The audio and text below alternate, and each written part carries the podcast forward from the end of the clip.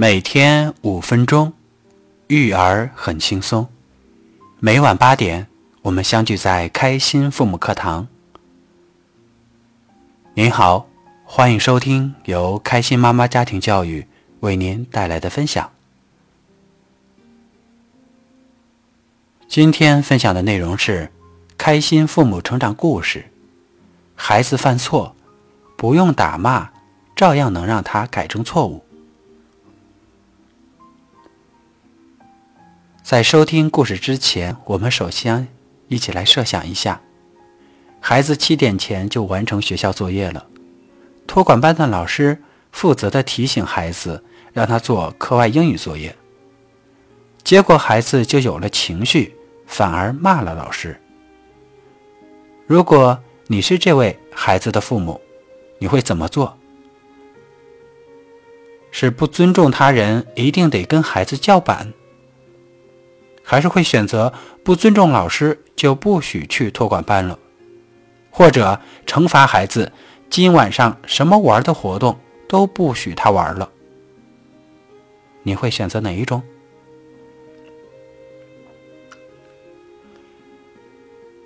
那带着这种思考，我们来收听今天的故事。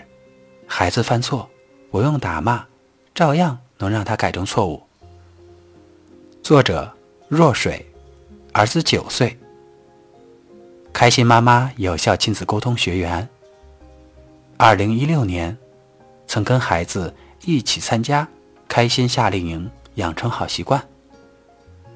故事来自父母成长小组学习群。托管班老师给我打电话，说了一下儿子今天的情况，并告诉我，儿子辱骂了老师。我听完之后非常的愤怒，于是，在儿子洗澡的时候，我就一直反复播放着“尊重他人就是对自己最好的保护”的故事给他听。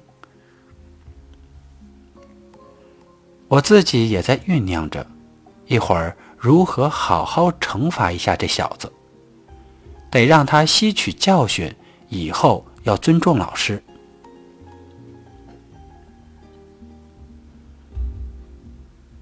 这时，我就先到学习群里发泄了一下情绪。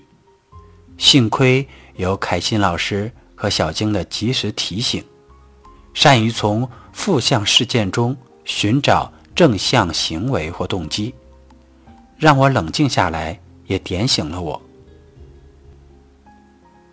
儿子洗完澡后，我问儿子：“你知道妈妈为什么要反复的播放尊重他人？”就是尊重自己的故事吗？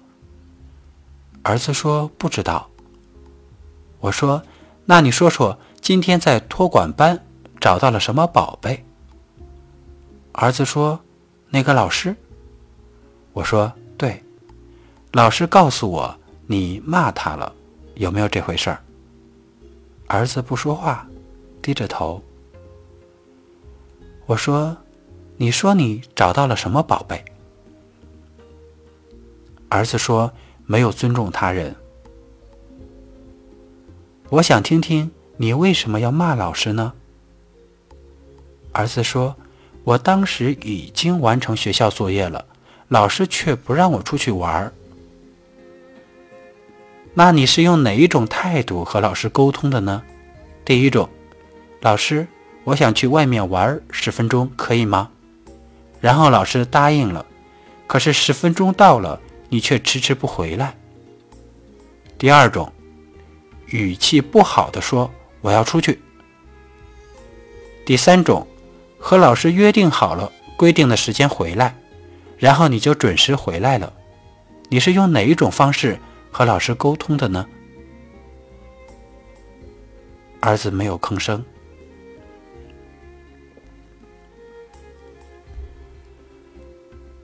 我说。你觉得老师会同意哪一种方式？儿子说第三种。他的头一直低着。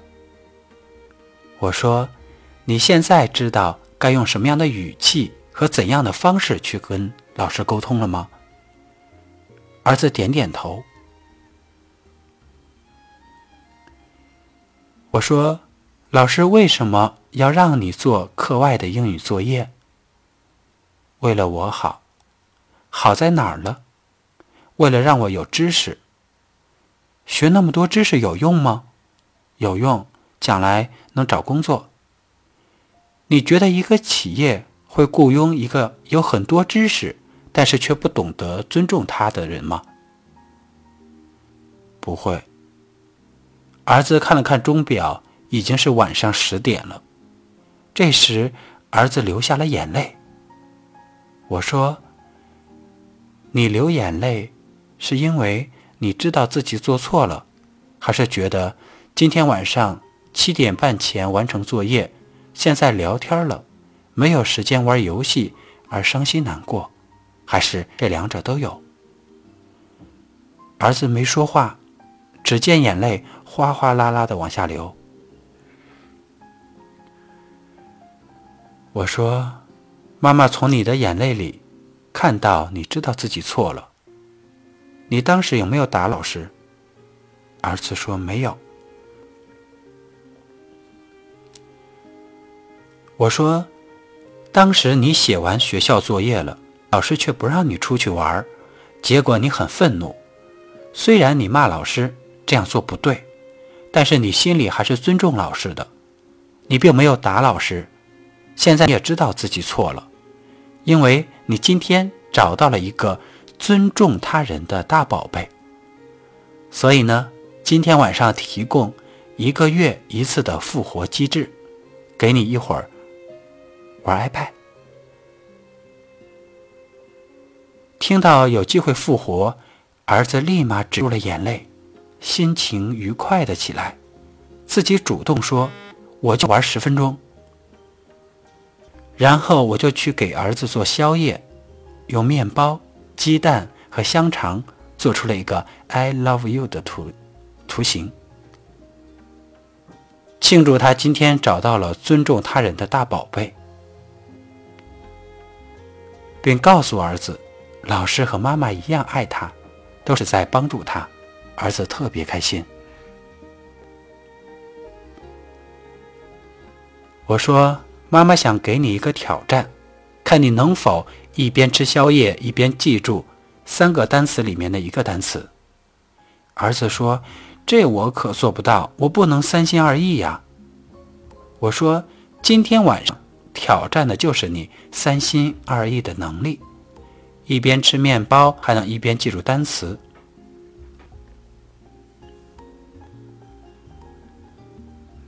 吃完了面包，儿子果然把英语单词 article 记住了。妈妈妈说：“儿子，你记忆力挺好的呀，居然能一边吃面包一边记单词，太了不起了。”儿子说：“我吃了面包之后看了一眼就记住了。”我说：“妈妈看了十眼都记不住，你刚才看一眼就记住了，你记忆力真好。”儿子呵呵一笑，